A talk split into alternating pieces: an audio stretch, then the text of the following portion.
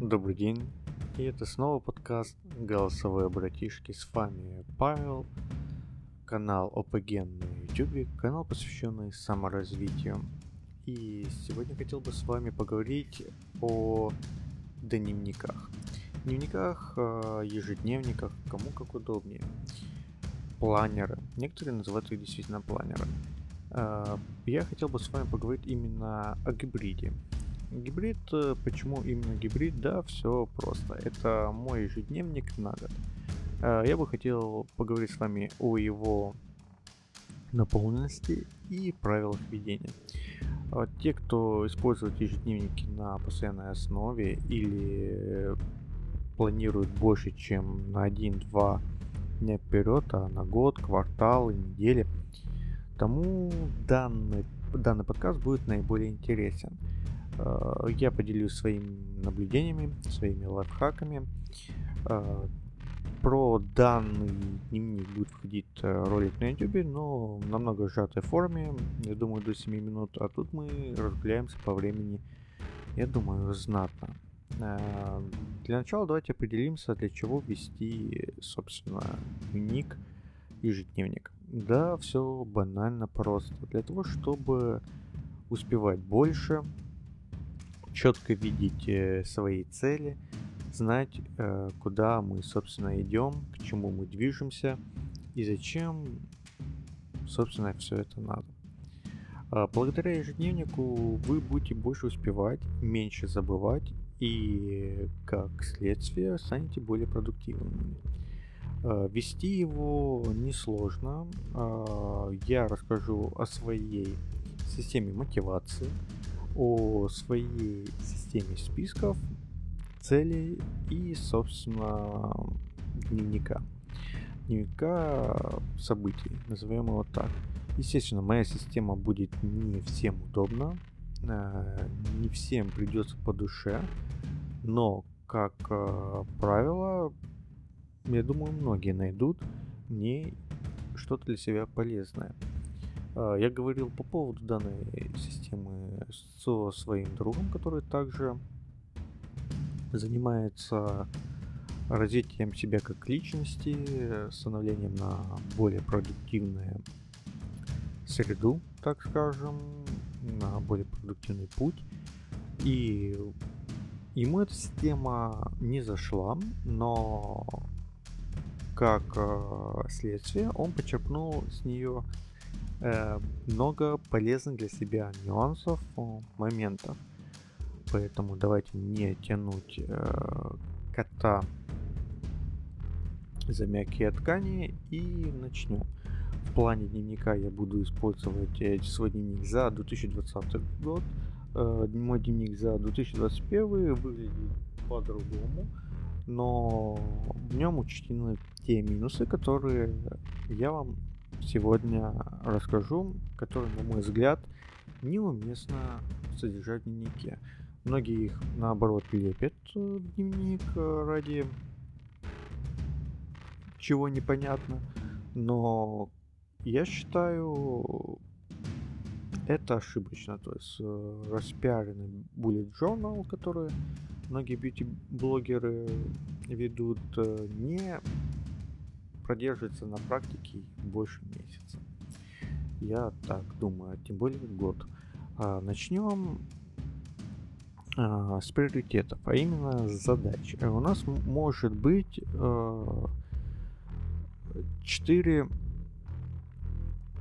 приоритета, то есть первый, второй, третий, четвертый. То есть э, срочная задача, средняя задача, маловажная задача и вообще задача, которую мы можем не выполнять, но мы ее написали. А, то есть ее можно выполнить на следующей неделе. Допустим, она будет уже срочная, а на этой ну, можно не выполнять. Но если мы ее выполним, то все хорошо. Также у нас будет э, КПД.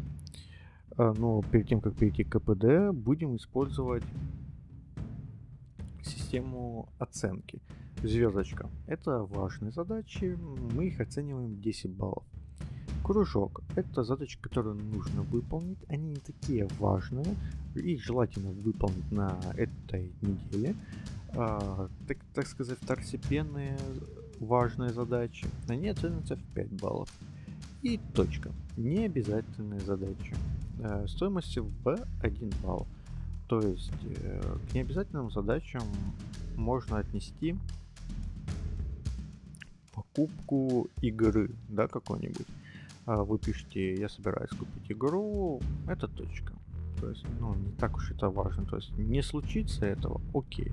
Или по, э, чтение какой-то художественной литературы, которая вам не пригодится на этой неделе. Да, допустим, вам по ней не писать доклад, сочинение или э, использовать в, в какой-то мере. Нет, мы ставим эту точку. Важные дела это допустим, совещание, которое нельзя пропустить, собеседование, которое нельзя пропустить, или встреча э, с коллегами, с друзьями, которую нельзя пропустить, допустим, либо годовщина свадьбы, либо покупка чего-то наиболее важного, то есть там покупка смесителя э, для крана, потому что он у вас уже течет, это вот важно. А нужно это задачи, которые можно сделать на следующей неделе, ну, делать их на это. Это, допустим, платеж по кредиту, э, платеж по коммунальным услугам, э, допустим, написание сценария его можно написать сейчас, но у вас нет таких строгих дедлайнов. Запомнили. Три критерии оценки. Звездочка, кружок, точка. Важно, нужно, не обязательно. А, так, и из них меряем КПД. А, как меряется КПД? Берутся все задачи за неделю, суммируются, а, потом в конце недели считаем, сколько выполнили, делим на сумму баллов по задачам. Если мы получаем от 0 до 50%, то это рейтинг С. Плохо. С 50 до 70 рейтинг Б. Удовлетворительно. С 70 по 90 хорошо. Рейтинг А. а с 90 до 100 рейтинг S отлично. И рейтинг S плюсом, это когда мы выполнили 100 плюс процентов. Как такое возможно? Э, ну, на самом деле все просто. Задачи заполняются в воскресенье, ну или по мере поступления на эту неделю, но крайний срок в воскресенье. Э, прошлой, ну, недели перед э, перед той, в которой мы собираемся выполнить, собственно, эти цели. А, и если в процессе этой недели у нас появляется новая задача, мы ставим линию, то есть то, что мы определили ранее, и пишем ниже. Также с баллами э, и обозначениями. И получается, если мы планировали выполнить, допустим, на неделе 5 задач, а у нас в процессе недели появилось 8 задач еще, то мы перевыполнили план. Соответственно, S плюсом, если мы выполнили все задачи. Также на первом листе у нас, э, перед тем, как мы перейдем к неделям, располагаются глобальные цели на 2020 год. Да, этот дневник, ежедневник, планер, он сразу составляется на год. И потом у нас э, первые блоки это какие-то каркасы, которые мы будем делать в будущем. А каждая неделя будет один лист с задачами и э, с дневником, так скажем. Первый лист это глобальные цели на 2020 год. А, отсюда может ходить свадьба, закончить книгу, путешествие, накопить какую-то финансовую составляющую. То есть э, вид свысока, что вы хотите сделать в этом году.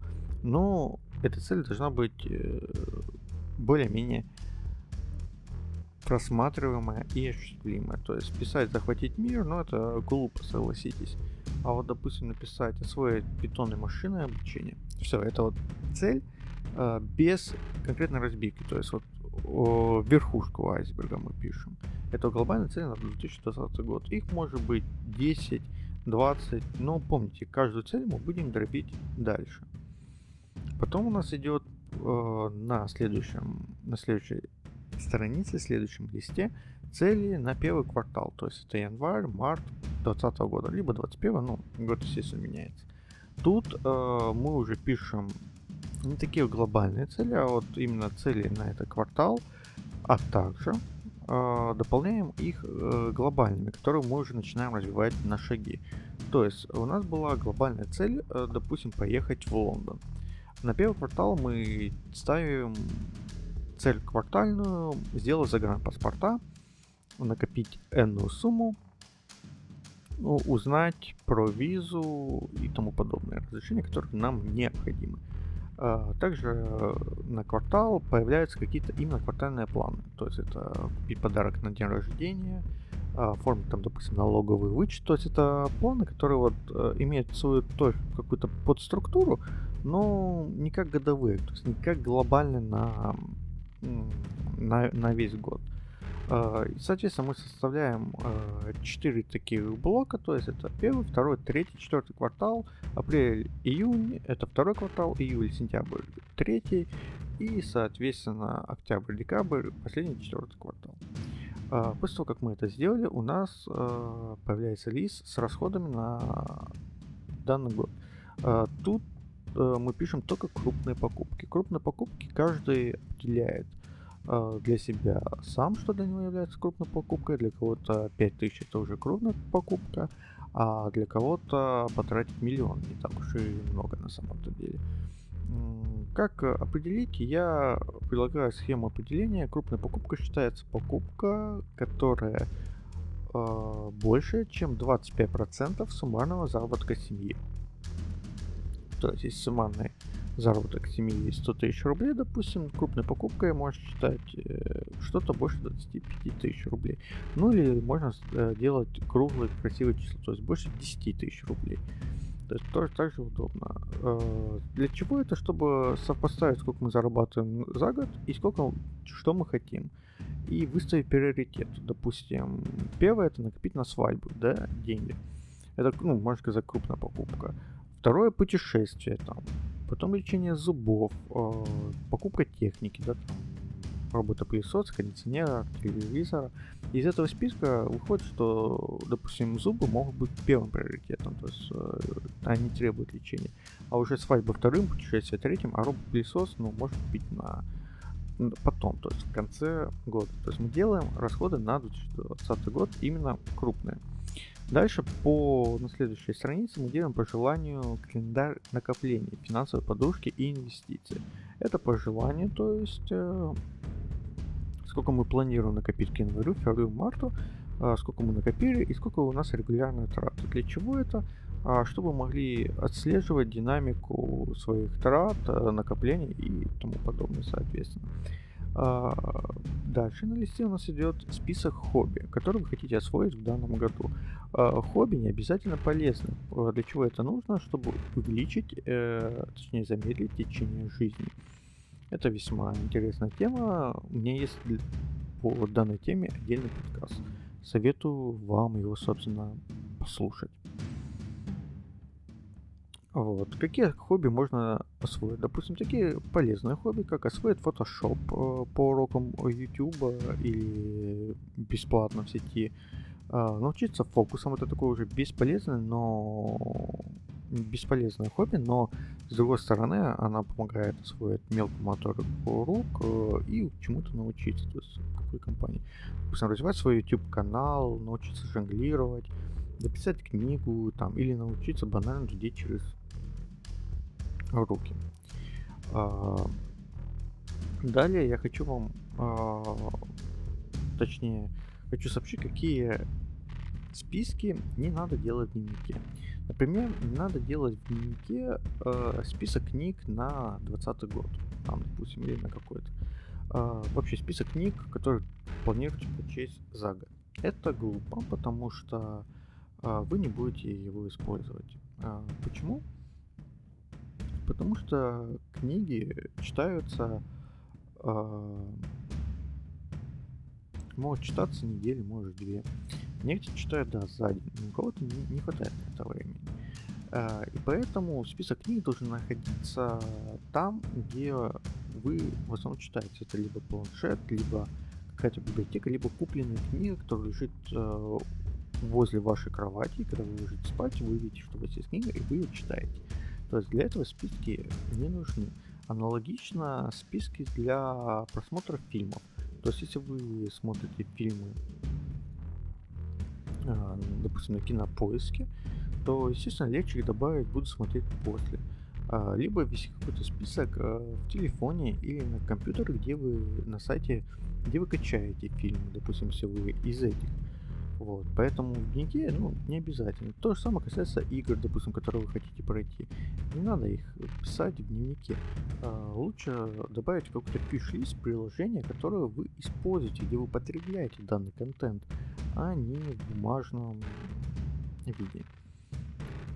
И после того, что я сказал, у нас начинается первая неделя. Надо запомнить, что у нас э, каждая неделя это одна, один лист либо две страницы, то есть э, внешняя и переворотная. Э, надеюсь, есть такие термины. Как составлять? Ну, все банально и просто. У нас есть, допустим, неделя под номером 3, которая начинается с 13 января и заканчивается 19 января. На неделе мы сопоставляем э, список дел с приоритетами и с оценкой, озвученные мной ранее. То есть звездочка, кружочек, точечка. Э, считаем баллы. То есть, если когда подходит воскресенье, считаем баллы суммарные и дописываем по необходимости. Э, это все располагается на э, внешней стороне. Э, и по ходу недели мы ставим галочку, либо крестик, то есть удалось выполнить, не удалось, либо прочка.